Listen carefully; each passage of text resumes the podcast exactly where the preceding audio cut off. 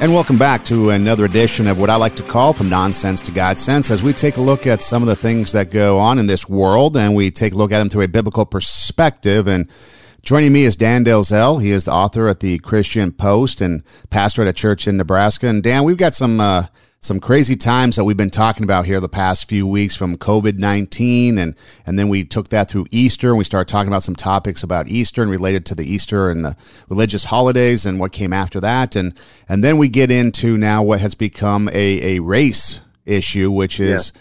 Uh, that of the the riots, the protests, all stemming from you know the death of George uh, Floyd in custody for the police in Minneapolis, and and from that, there's been a lot of things flying. So, for example, some of the things have been flying have been all these kind of uh, things like Black Lives Matter, and then that's counted with All Lives Matter, and then of course fans or supporters of the police, Police Lives Matter. So then we get all these lives matter, and then I saw something that was kind of interesting that uh, someone posted on social media, and it just said Jesus saved all lives. And I thought that was hmm. kind of interesting that someone would put that up there yeah. because, um, in essence, you know, that's true. You know, Jesus did die on the cross to save us from our sins, and it was for everybody. The invitation is for yeah. everybody. There is no exclusion. And so I thought maybe yeah. we could just touch on that a little bit about, uh, you know, the biblical perspective of, you know, lives mattering, especially mm-hmm. when it comes to, you know, Jesus dying on the cross. Yeah, you know, Son, that's such a, uh, a terrific topic, uh, especially – uh, you know, for those of us who know the Lord and and know from Scripture that we've all been created in the image of God. The Bible makes that very clear. And so, you know, from the Christian perspective, you know, there really isn't color, at least there shouldn't be.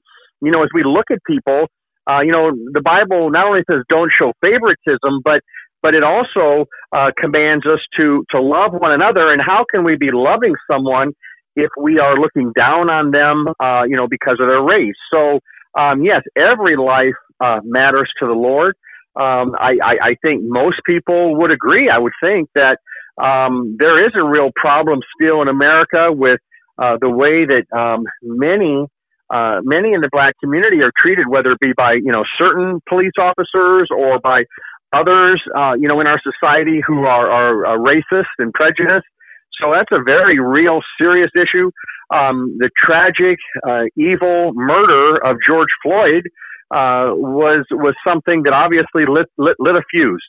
And it's not the first time, Son, we've seen riots and so forth, uh, but this one um, seems to uh, have really ignited uh, something nationally. We've even heard of, you know, international protests and, and so forth as a result of this. Something, you know, happened. And, you know, I don't know how, if at all, this, this relates to the whole coronavirus pandemic. I don't know if people being cooped up and locked down, if in any way that kind of made it even more of like a tinderbox, people just ready to explode.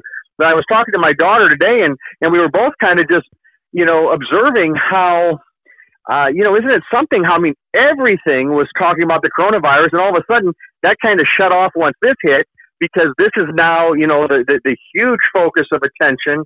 But yeah, it just, it, it spiraled obviously out of control.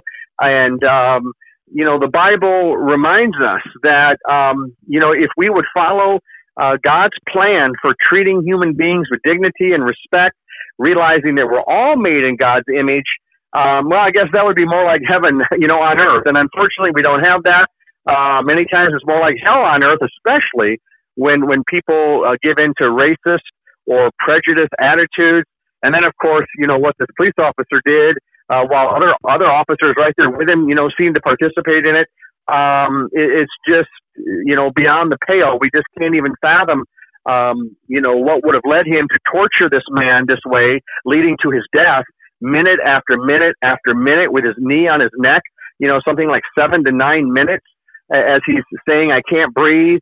Uh, you know, just, just terrible what, what happened. So yeah, there's so many angles to this.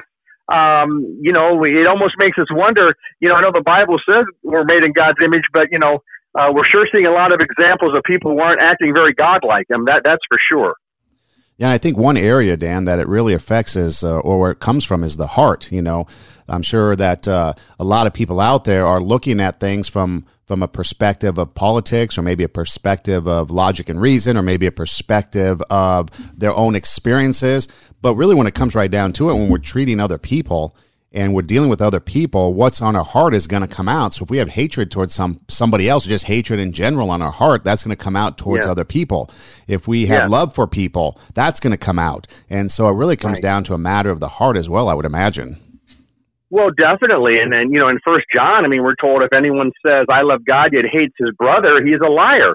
So we, we know that um, if the love of God is in a person's heart, then that is going to be shown in the way that other people are treated, and especially uh, people of other races. Because, uh, you know, let, us face it, I think probably human nature is such that it, it probably is more challenging um, for some people, um, maybe many people, to, to love other races as much as they love their own race.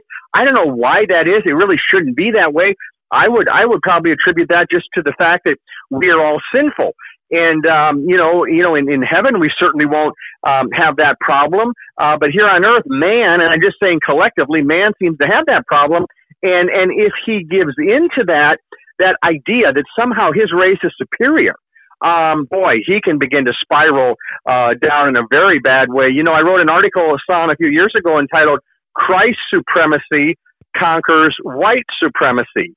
And you know, this is the beautiful thing about the gospel is is and this goes to the heart of your question, literally no pun intended, but it goes to the heart of man. It changes man's heart. And you know, if there's one thing uh, that that this whole uh, situation um, shows us is that we need a new heart. Yes, we need revival in our nation, but that begins when individuals get a new heart.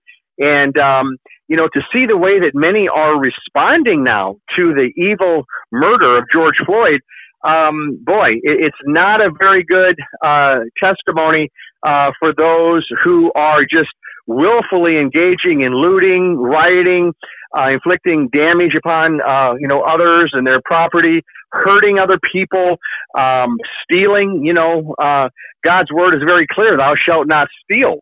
Uh, thou shalt not murder. I mean, you know, seems like every commandment right now is is just being you know set aside as as folks are just feeding their their sinful desires, and yet in the midst of this, we as Christians are called to um, to offer uh, hope, to offer God's love and His message of forgiveness, and and to really let people know that that a new heart is available. You know, if you find yourself having racist tendencies, if you find yourself wanting to take something that's not yours, if you find yourself wanting to hurt someone else, you know, um, God can change your heart. Uh, kind of like that that song that you know has been around Christian churches for many years. You know, change my heart, oh God, make it ever true. Change my heart, oh God, may I be like you. And so, just a simple prayer to the Lord, Lord, please change my heart. There, there's power in the Lord to do exactly that. Yeah, I'm also reminded of the song, you know, or maybe it's a, the verse that was created into a song, you know, created me a, a new spirit, created me a new heart, cleans me, uh, cleanse me, and make me new. Yeah. And um, yeah and and that's the thing I think that we are looking at is we're looking at again it goes back to I think some of the things that we talked about during COVID and I, and I, yeah. and now that it comes to me it's it's creating me a clean heart oh God and renew a right spirit within me um, and that's the the song and the verse that I was thinking of I kind of butchered it there earlier but oh well um, and so anyways um, but we've been talking about taking COVID and taking the downtime yeah. and the lock in time and making it a time to reflect on God, reflect on our spiritual yeah. walk, reflect on our Christianity, yeah. reflect on who we are. And I think now yeah. that's another time. I think that what we're seeing is we're seeing a manifestation of people coming out and really wearing their emotions, their hearts, whatever it is on their sleeve because of a single event, like you said, that ignited this uh, tinderbox. But what we're yeah. seeing is the emotion on the sleeve isn't really Christ-like, and not to judge people, but it is. No. It's it's it's of anger, it's of revenge, it's of hatred, and it, and it's towards yeah. things like a, a, grocery store or a, a little mom and pop yeah. shop in the community. You know, it's it's against your neighbor. You know, and you know if we loved our neighbor as ourselves, we would not be conducting ourselves and taking our anger out against our neighbors. Yeah and and destroying their lives and making matters worse and then justifying it with oh I was mm-hmm. upset about an event that happened in Minnesota and so therefore I'm going to pummel mm-hmm. my neighbor's you know grocery store or I'm going to take right. down this you know community center I'm going to burn down this building and it's okay and I find that really heartbreaking to see people with that mentality of being like it's okay the destructive nature of my behavior and they just kind of sit there and just kind of you know excuse their behavior well, yes. Uh, you know, a woman in our church uh, mentioned to me, I was talking to her today, son, and she just wondered, you know, when, when we watch this looting, for example, on television, she just wondered about, you know, what sort of, of, you know, parenting or lack of parenting would go on in a home where, you know, you could have somebody who just doesn't even flinch when they have an opportunity to go and take, you know, something that doesn't belong to them. And, uh, and again, I mean, she wasn't trying to be critical of parents, but just simply to say, um, you know, this is the byproduct of, of what uh, many people did not receive in their family. Um, it's it's the byproduct of what many people did not receive in their education. You know, there's been a lot of talk in recent years about um, some real hardcore ideologies at, at the in the universities and and and even you know in the in the high schools and so forth, and people pushing that in different uh, realms. I mean, not only in uh, academia but also in um, the entertainment world and in the media. And and what really just um, shocked me here earlier today, son, I saw a, a report uh, that said that uh, it might have been 54%, but over 50% of college educated young people um, feel that these riots are an acceptable way to respond to what has happened.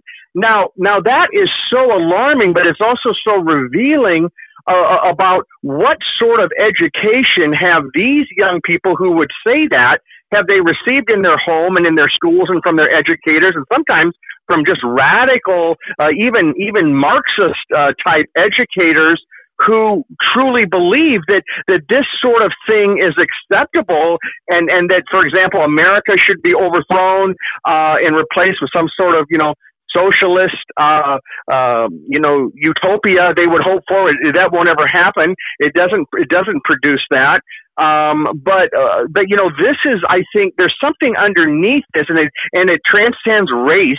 Um, you know, so I, th- I think you've got some protesters who are driven by more of that that Marxist uh, brainwashing that they've received, uh, sometimes even in the universities, and that, that, that, tell them that you know in a situation like this, because of the oppression uh, and so on and so forth, as it's as it's uh, explained, that you know this sort of uprising is acceptable, but but that is just so alarming uh, when you think about uh, the, the the root of that. Um, you know, I think about what Jesus said in the Beatitudes: "Blessed are the peacemakers, for they will be called sons of God." Well, we've had some politicians, you know, and some very high office politicians in recent years who uh, seem to have grown up uh, on Marxist ideology and they seem to promote it. And we've got different people in city positions and state positions um, who who seem, um, you know, to, to buy into that. I mean, my goodness, the, the mayor of New York City, De Blasio. I mean, he he seems like, um, well, you know, again, not not to be critical of, of, of his daughter. I, you know, he has a, an African American daughter, I believe, or a mixed daughter. I, his wife might be African American. That doesn't really that's neither here nor there. That just simply is to point out that you know, in his own family, you know, I mean, there's there there's more than than you know just one race. But but the real point I'm making is this: she was arrested for protesting, um, and you know as I think about that, there was a mugshot of her.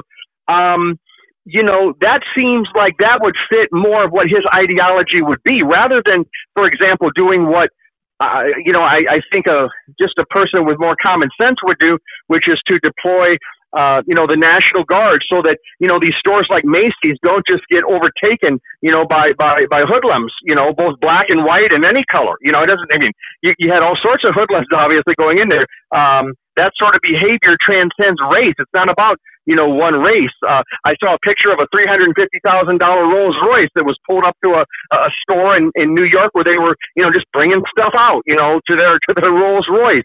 Um, you know, I heard about, you know, maybe uh, one store that had $2 million worth of uh, Rolex watches taken.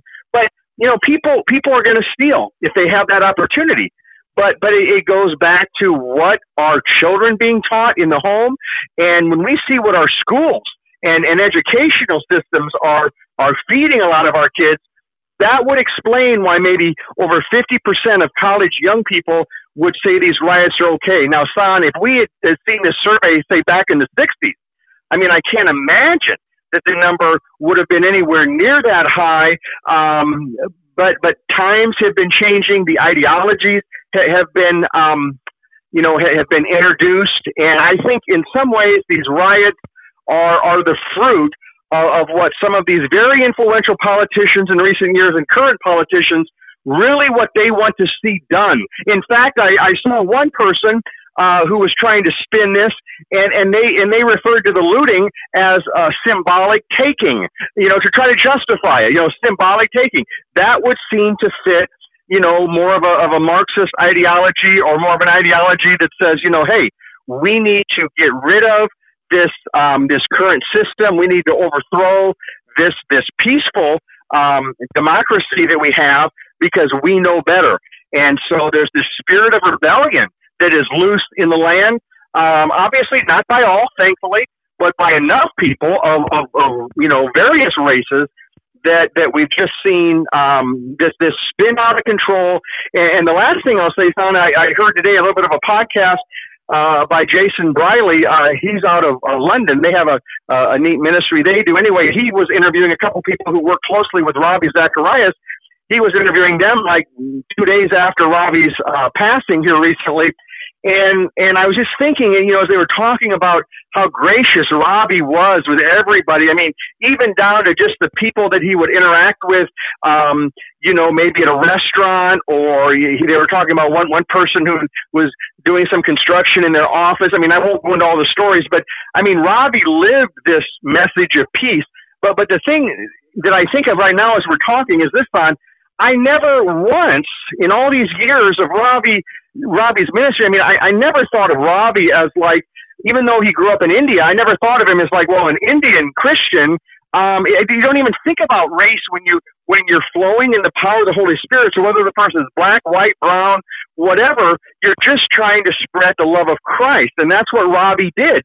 And uh, you know, it, it had nothing to do with race. And I, I just, it's kind of interesting that I, I didn't even think of him in terms of color. I thought of him in terms of his message. And, and boy, I tell you, son, we need the message of Christ in our world today more than ever because things are spinning out of control. But the problem didn't develop overnight. Um, you know, it goes back to what happened or didn't happen in the home, what happened in the schools or didn't happen, what ideology is being pushed and promoted.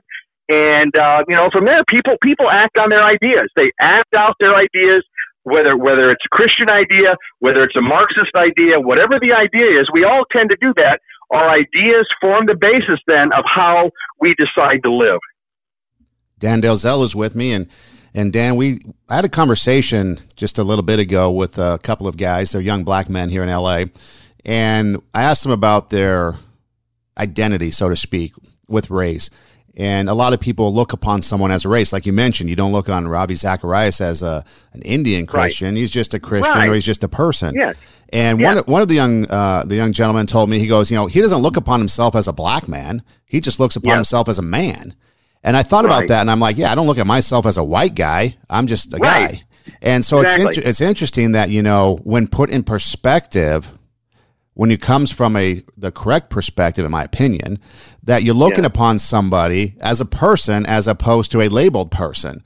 And I think yeah. that, you know, when it gets down to it, it goes back to that heart matter. But then, you know, it also talks about, you know, we're creating God's image. And I know that there could mm-hmm. be, you know, several uh, interpretations of that depending on whichever way you want to look at it. But in reality, when it comes down to it, you know, God created everybody and he created us in his image, but yet here on earth we look vastly different, whether it's male, female, whether it's different races, whether it's size, right. height, you know, weight, right. you know, whatever it is, God created us differently and uniquely, but right. yet he also created us in his image. So when we talk about that, just for people out there that might have different perspectives on this creating God's image idea, mm-hmm. what uh, what what would it be like? What would being creating God's image when the Bible talks about that? What would that be like? Well, I'll tell you. Here's what I I think of son as we consider scripture on this. You know, um, in Genesis, you know, the Lord says, "Let us make man in our image," and of course, the "us" would be um, referring to the Trinity. Uh, you know, God consists of three persons in one God: the Father, the Son, and the Holy Spirit. And so, for God, who is three in one, to make man in His image, there are at least a couple things there that I think uh, come into play. Um, we then are created as three in one body, soul, and spirit. Uh, interestingly, um, I have a poster that I've often used body, soul, and spirit. And I know um, that's one item you know, I'm planning to bring when you and I do some um, some ministry there uh, on the UNL campus here in Lincoln uh, next week when you're in Nebraska. And, uh, you know, that poster is just one way to help, uh, you know, talk to people about spiritual matters. And in that case, uh, you know, uh, the three in one nature of man and what it means that your spirit be, uh, be born again through faith in Jesus, etc.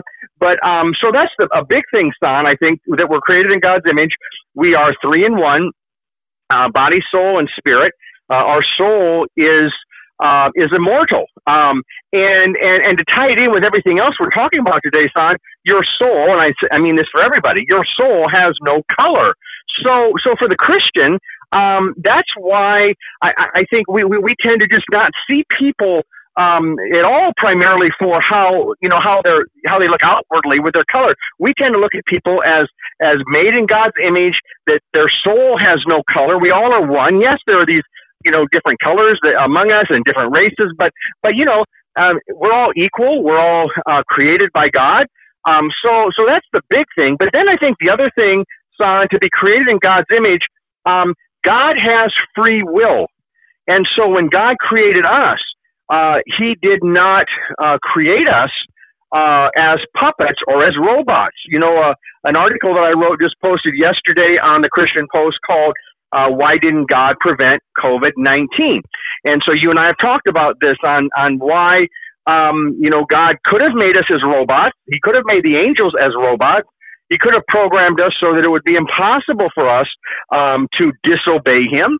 And, and if that had happened, then, you know, uh, there would have been no sin in the Garden of Eden by Adam and Eve. Uh, that Pandora's box would not have opened. It brought sin and death and disease and war and everything else into the world and the kind of murder like what, what these uh, officers did to George Floyd. It would not have brought looting uh, or all this other violence like the 77 uh, year old retired police officer in St. Louis who was uh, killed within the last day or two, about 2:30 in the morning, trying to protect his friend's business. When he was shot and killed by a looter, I mean, you know, this all came out of the Pandora's box.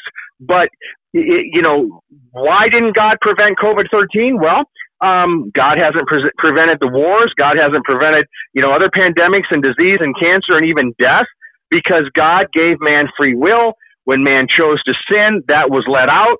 Um, and God could have prevented all of it but he would not have had um, human beings who could choose to love him freely. Uh, he would have only had robots. And I would ask this, son, how many parents do you or I know who would rather have a baby robot than a baby human? So God had every right, obviously, uh, to do whatever he wanted to do, and and God chose uh, to to make man with free will, uh, who would uh, who would then love him freely, uh, not not be forced to love him. No one is forced to love God. No one is forced to obey God. I mean, over three thousand years ago, Joshua told the people of Israel, you know, choose this day whom you will serve. But as for me and my household, we will serve the Lord. So this is a choice. I mean, Ravi Zacharias made that choice. Um, Ravi Zacharias led many people to also make that choice um, because they, like Ravi, like you and I, son, we have free will. So your question is an excellent one. What does it really mean when the Bible says that we've been created um, in the image of God? Well, I, I think the two biggies really are uh, we are created body, soul, and spirit, three in one, just like God. It's three in one, and we are given free will. And we're seeing the exercise of free will today, whether it be a group of people going out and praying on the streets, as, as you know some have done in different areas, or whether it be people going out and looting, uh, whether it be people you know using uh, vulgar language, or people trying to speak peacefully. Uh, whether it be people stirring up trouble, uh, the way that um, you know our sinful nature, the devil, and a Marxist ideology would would try to stir up. You know, we hear a lot about this Antifa, you know, and and this sort of just violent um, just just destructive, chaotic behavior. This is of the devil. This is not of the Lord. Um, you know, our nation is is a nation that has been built uh, upon a strong foundation of law and order, and ultimately that law uh, is is grounded upon God's law. Uh, the ultimate lawgiver. But if we get away from law and order, you have chaos. Uh, you know, the Bible says God is not a God of disorder, but of peace. So one of the evidences that we've been created in the in the image of God is that when we are not acting irrationally and sinfully, um, we want there to be order in our life and in our society and in our world. We want there to be peace. We don't want there to be disorder. You know, Satan is the author of disorder. He was the um, he was the original rebel um, he was not satisfied with the order God has, had established in heaven. He got tired of God getting all the praise and the glory. Um, Satan's heart became proud on account of his beauty, and he got out of order. And his heart got out of order, and he acted on that the way Adam and Eve did after you know the serpent tempted them. And anytime, son, you and I get out of order, um, either with our thoughts, our eyes, our speech, our attitudes, our behavior. Anytime we're out of order, um, we're, we're giving Satan an opportunity to to do his work here in the world rather than God. But when we allow the Holy Spirit through faith in Jesus and and by doing those things that are pleasing to the Lord, when we allow Him to control our thoughts, our attitudes, our you know, what we look at, what we say, how we talk, everything, um, then we're, we're we're in a position for God to use us as people created in his image. So there's always this battle going on, and it's not just in the war, it's not just between rioters and police today, it's going on within every one of us, son, within every human being. Uh, and it's a daily battle, and uh, we are more than conquerors through Christ who loved us. Yeah, Dan, the Bible talks about, you know, we wrestle not against flesh and blood, but against principalities and powers, you know, things that we can't see. And we've talked about wanting to see the tangible. You know, one of the hardest things we have is believing that God exists because we take it on faith, much like the wind exists. And the only reason we have evidence is because it maybe rustles the leaves or we feel it, but we can't see it. Uh, God's a little bit more mysterious from that standpoint. We can't really see him or feel him, but yet we have him in our spirit. And so we know by faith he's there. But yet we're still wrestling on a supernatural level between right and wrong, between following God and Satan coming after us. And it only takes a spark, like the saying goes, it only takes a spark to get a fire going. And it only takes a little seed, whether it's the seed of uh, discontentment or whether it's the seed of anger or whether it's the seed yeah. of whatever, to get that fire raging in our heart where we want to yeah. lash out. And it takes yeah. it takes a lot of self control, it takes prayer, it takes a lot of patience, it takes a lot of restraint to come in and sort of put that fire out and replace it with another spark that maybe is going to plant a seed that's going to grow something beautiful like kindness and patience and understanding. And yet it's hard yeah. for people to do that when you're in that flash mob mentality, especially in a day like yeah. today where we've been cooped up. We're out of school. We're not in class. We're yeah. out of jobs. Uh, we're not working. Oh. And then we have something uh, horrendous happen like this, and boom, all of a sudden we all want to hit the ground running. But yet it does take some self control and some patience to realize, you know what, that God was slow to speak, quick to listen. He was slow to anger. He was slow. A lot of times he gets confused with passive and with weak yeah. and with simple because he was slow to anger and he was slow to react in some areas. Yeah. Um, yeah. And, and yet when he yeah. was quick and when he was, you know, righteous in what his anger would be or what his speaking out against the evils of this world were, whether it be the Pharisees or the mm-hmm. people in the temple, you know, he did it appropriately and with and with measured force. And and and I think that's something we have to keep in mind is that we can't just lash out at whatever it is that's bothering us whether it be you know a spouse or a, a sibling or a, a, you know a school teacher you know whatever the situation may be a neighbor. I mean how many times we have disputes over neighbors? And it doesn't matter what the race is. It's just the fact that we have a dispute over a neighbor over maybe a fence line right. or something or the ball goes through you know your kid's ball goes over the yard and therefore that starts you know a, neighborhood battle. But yet it takes a little yeah. bit of restraint and control. But it goes back to I think those those things that that Satan just puts those little seeds in our heart, and it goes unchecked. And it grows and grows and it festers and it grows and grows. And the next thing you know, you have a big problem that now yeah. it's gone beyond the point of where a person can control it. And now they're pursuing that, whatever it is that they're have been planted in their heart. Yeah, you know, I think that's an excellent point, Son. And and this is this seems to be how it often plays out, whether it be on an individual basis or more of a collective uh, thing, like what we're seeing here all all over the nation. And that is that, um, you know, I think Satan looks for that that perfect opportunity to pounce whether it be upon uh, a marriage, a husband and wife, and an argument that just explodes, but it's something that Satan has been, you know, weaving for quite a while in, in one or both of their hearts, whether it be between maybe, um, you know, uh, classmates or coworkers or people in a church even, or whether it be people between in, in races, you know, um, you know, I, I, I think, um, you know, we had an incident here in Omaha in the last couple of days where there was a store owner uh, and his father who were um, confronted by some protesters, and they had you know this on video. Uh, and then there were some words shared, and then they kind of moved out onto the street, and you know a little bit of pushing, uh, you know, and so forth. Well, the father of the store owner, he had a gun, and he ended up using the gun, um, and ended up killing a, a young man, I think 22 years old, who was one of the protesters.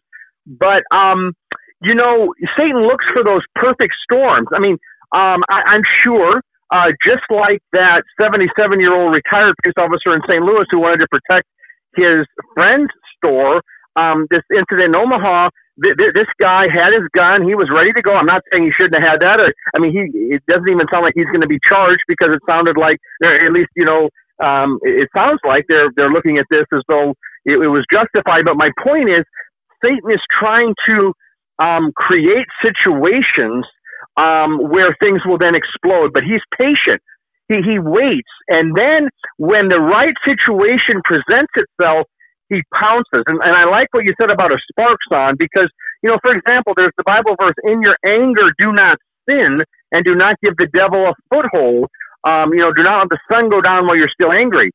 So anger is a huge one. I mean, if, if a person's anger begins to get built up, whether it be toward looters, whether it be toward somebody of another race, whether it be toward the police, whether it be toward whatever, um, you know, they, they, they said that this, uh, you know, this officer, um, in Minneapolis had like maybe 18 complaints, uh, you know, in the past.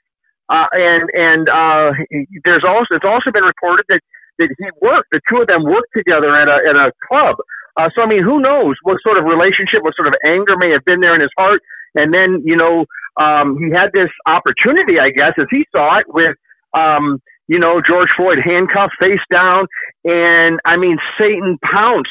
Uh, now again, he you know his officer chose to do that, but there's no doubt in my mind that Satan he he knew the destructive uh, the destruction he would bring. You know, not only in the death of George Floyd, which is tragic and terrible, but but Satan had much bigger plans for that. And and so you know wh- whether it be you know years ago the person who killed John Lennon and and he said he heard a voice in his head telling him do it do it do it or whether it be a police officer who maybe you know has somebody on the ground and something overtakes him and and maybe he's uh, you know I, I guess uh, someone hit from his um, maybe his former job said that this police officer you know, tended to, you know, make some very bad decisions. He always was looking for, you know, a reason to maybe spray pepper spray. He worked security at this club, I guess, and he, he would, you know, he would be using pepper spray and mace, you know, this, she, she felt like just at times when they weren't needed. Well, that would explain a lot about what happened when he killed George Floyd, because if he's someone, and it sounds like he is, who had a short temper, who was very quick to try to hurt someone um, that he, he didn't agree with, um, boy, this was the opportunity that Satan was looking for.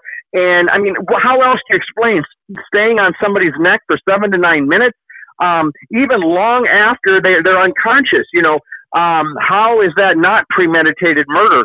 But but my point is, um, and he may be charged with that eventually. But uh, my my point is that uh, to go with what you're saying, Son, yes, I, there there are these supernatural beings that are are lurking behind the scenes, and who among us hasn't experienced that at a time where it's like you know we get upset or we we do something in the flesh, but then it just it just like is multiplied three or four or five times more than we would have ever dreamed it could have been.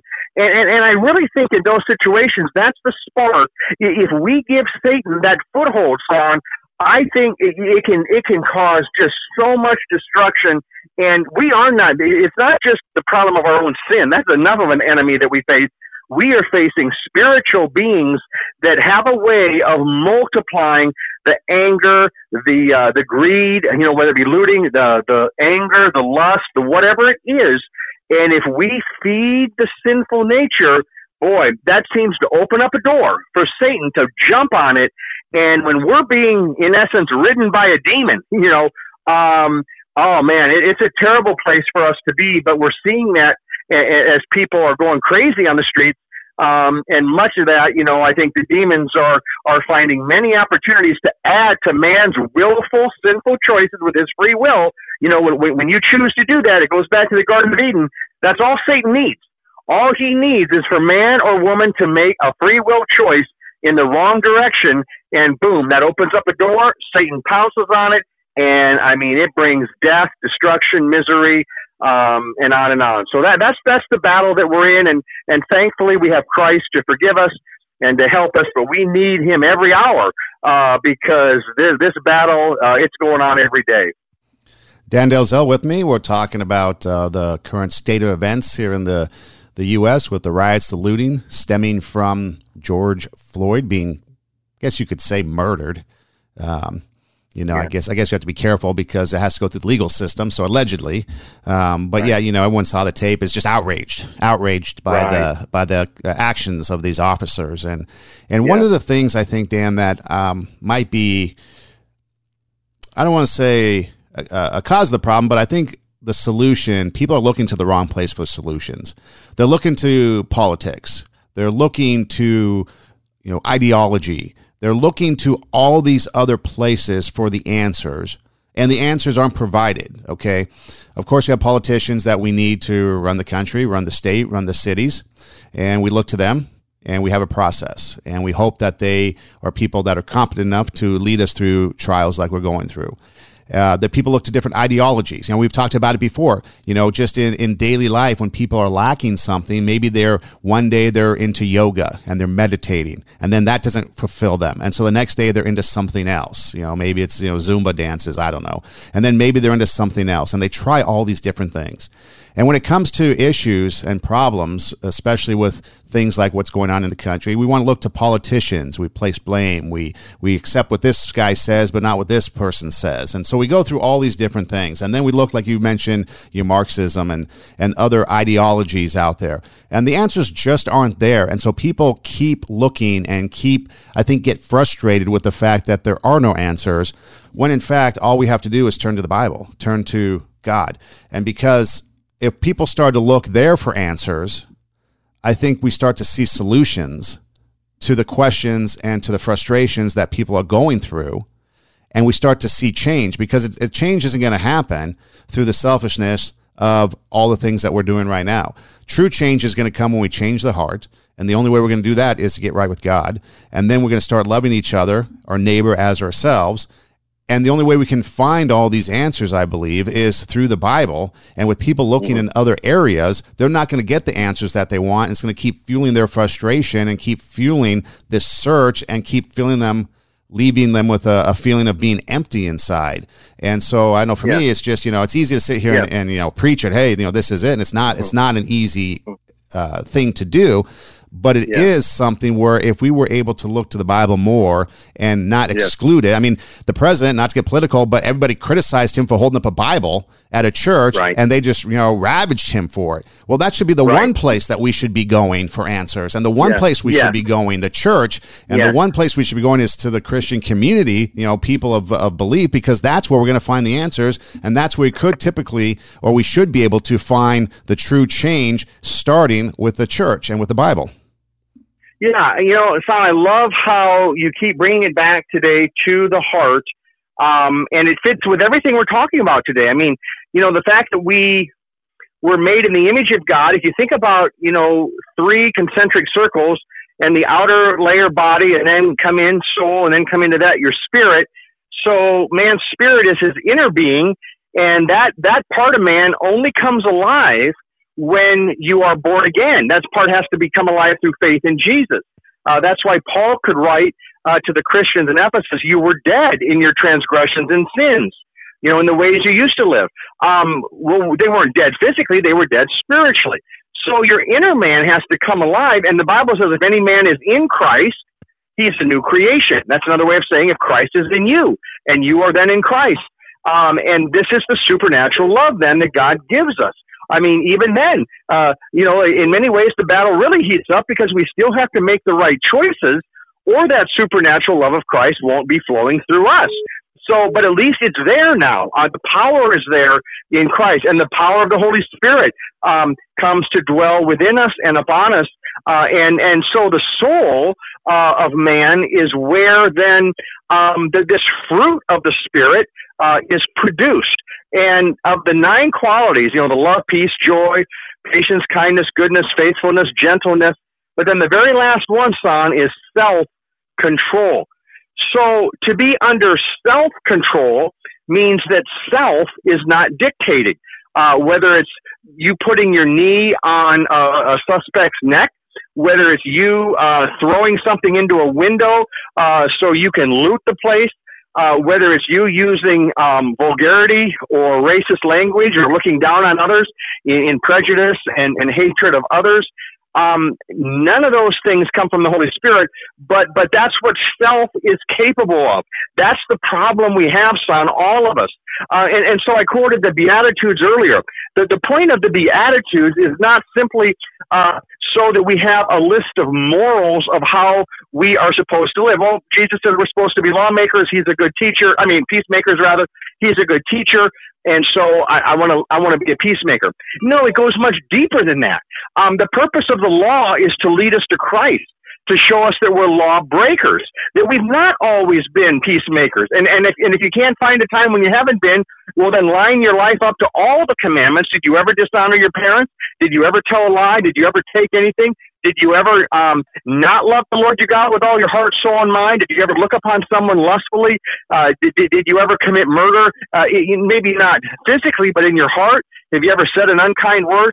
So if, if all of us are guilty, son, and the purpose of the law then is to drive us to the cross and say, Lord, have mercy on me, a sinner, because the only way a person can be born again and made a new creation is to recognize their own sinfulness. I mean, we all see the sin in others pretty well, but but if I don't see my own sin, if I don't see that I'm at least as a big of a sinner as, others, then um, I, I don't have very good discernment there, and I might even go through my life and never be born again, saved, justified and forgiven by bringing my sin to Christ. So you're hitting it on the head, son, about the need for a new heart. Um, uh, and, and, and so the, the, the philosophy, if you will, the ideology, the theology, the scripture basis of that um, is, is not, um, you know, like, for example, what Marxism and other things promotes, uh, or even just, uh, you know, humanism. Um, instead, Christianity is that um, you no longer will be uh, the sheriff in control of your life. You're going to hand that over to Jesus. If you're going to become his follower, you're going to confess your sins. But guess what?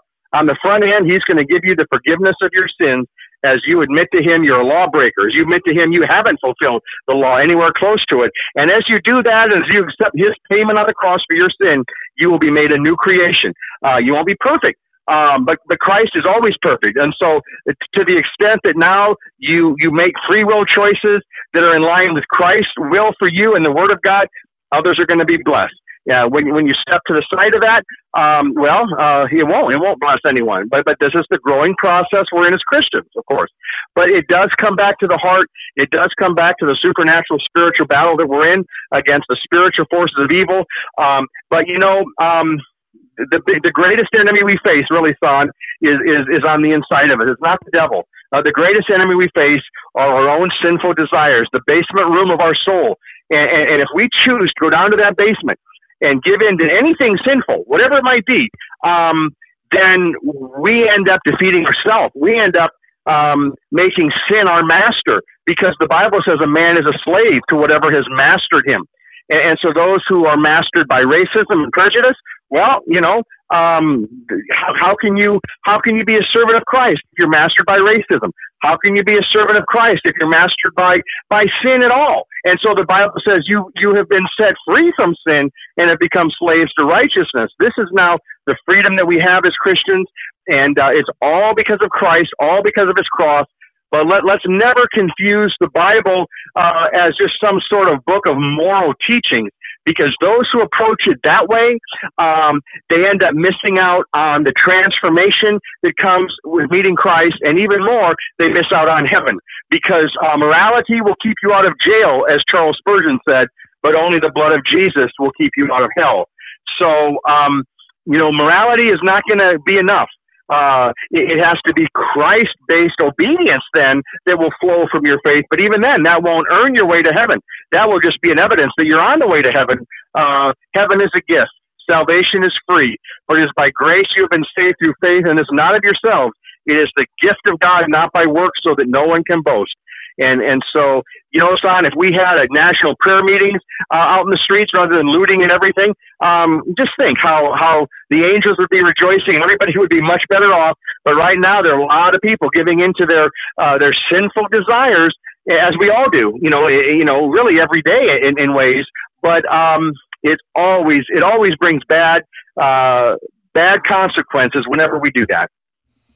Dan Delzell with me, and Dan, one of the things too is that it takes us to make the change. You know, if we're going to start with ourselves, first we want to change our heart. First, we want to change who we are. So if we turn to Christ and turn to God, that's the first step. And then from there, we can make the change that we want to be just by then conducting ourselves in a manner. If we see something that, you know, we want changed, we need to make that change. It needs to start with us and not looking at other people pointing the finger because, yeah. you know, you know, obviously it's hard to use Jesus as, as an example because he is God and he was perfect and he came and died on the cross and he did things that we could never do as far as taking the sins of the world upon himself. You know, he who right. knew no sin bore the sin of the world. And so for us, it's hard for us to be able to do that in our human nature. But what we can do is we can start with just the way we interact one by one. You know, instead of looking at uh, on a big level of how we're going to change yeah. this on a big level, what about just one by one? Go down to the local grocery store. How are we going yeah. to uh, uh, you know interact with those people? Uh, you're walking you know the streets with your neighbors. How are you going to interact with those people? What type of witness? Right. What type of example? How are you going to respond to things? It's the personal one on one, and I think that's where we can learn the lesson from Jesus is the way he interacted with people, not necessarily on the big level but on the one-on-ones, the woman at the well, the lady that they came and brought That's who was uh, c- accused of adultery and they wanted to stone. You know, he dealt with these yeah. people one-on-one. You know, when he healed when he healed people, um, it was the one-on-one, and I think that's a lesson that we can learn in this time is not to necessarily have to focus and concentrate on the big change of a nation, but how we right. personally going to change ourselves when we deal with the one-on-one of the people that we come yeah. across. Yes, indeed, son. And and um, what you said uh, when you started those excellent comments you just made, you referred to you know um, judging others, uh, and and I think that is key if we're going to minister to people one on one. You know, Romans two, uh, beginning in verse one, Paul writes, "You therefore have no excuse, you who pass judgment on someone else, for at whatever point you judge the other, you are condemning yourself, because you who pass judgment do the same things." Uh, and then a few verses later, but because of your stubbornness and your unrepentant heart, you are storing up wrath against yourself for the day of God's wrath when his righteous judgment will be revealed. Um, for God will give to each person according to what he has done. To those who by persistence in doing good seek glory, honor, and immortality, he will give eternal life. But for those who are self seeking and who reject the truth and follow evil, there will be wrath and anger. Uh, so, um, when we judge someone else on, we're looking down on them. We're, we're, we're basically saying, you know, their sin is worse than mine. Um, you know, I deserve God's grace. They don't. And, and we get it all wrong. We get it all twisted. And as, as God's word reminds us, um, we're actually condemning ourselves when we do that. We have to be very careful that we don't judge others. Now, that word and that idea is, is so often misunderstood, uh, especially here in America. You know, many people, you know, think that you know, to call anything sinful that anybody does that now you're judging them. Well, no, uh, the Bible judges doctrine and behavior. Um, God is the one who judges that. God is the one who determines what is right and wrong. Uh, for example, stealing is wrong. Um, sexual immorality is wrong. Lying is wrong. Why do we know that? Because God says so in His Word. Uh, God sets the absolute standard. The problem comes in when we look at someone and we say, well, you know, so and so is doing this, and and what a terrible person they are, and we put ourselves above them and we condemn them rather than um, you know looking for a way to pray for them and and invite them to repent and believe the good news. So we have to be careful. Judging someone is not simply by you know you know, agreeing with the Bible that there are there is sin. You know, there is such a thing as sin, and here's a list. And you know, you give somebody 20 things that are sinful. Uh, that's not judging somebody. Well, somebody might say, well, you know, I do two of those things. How dare you? How, you're judging me. No, no, no. I, I don't look. I don't. I'm not looking down on you at all. I mean, I'm I'm sinful. I'm I'm as sinful as you are.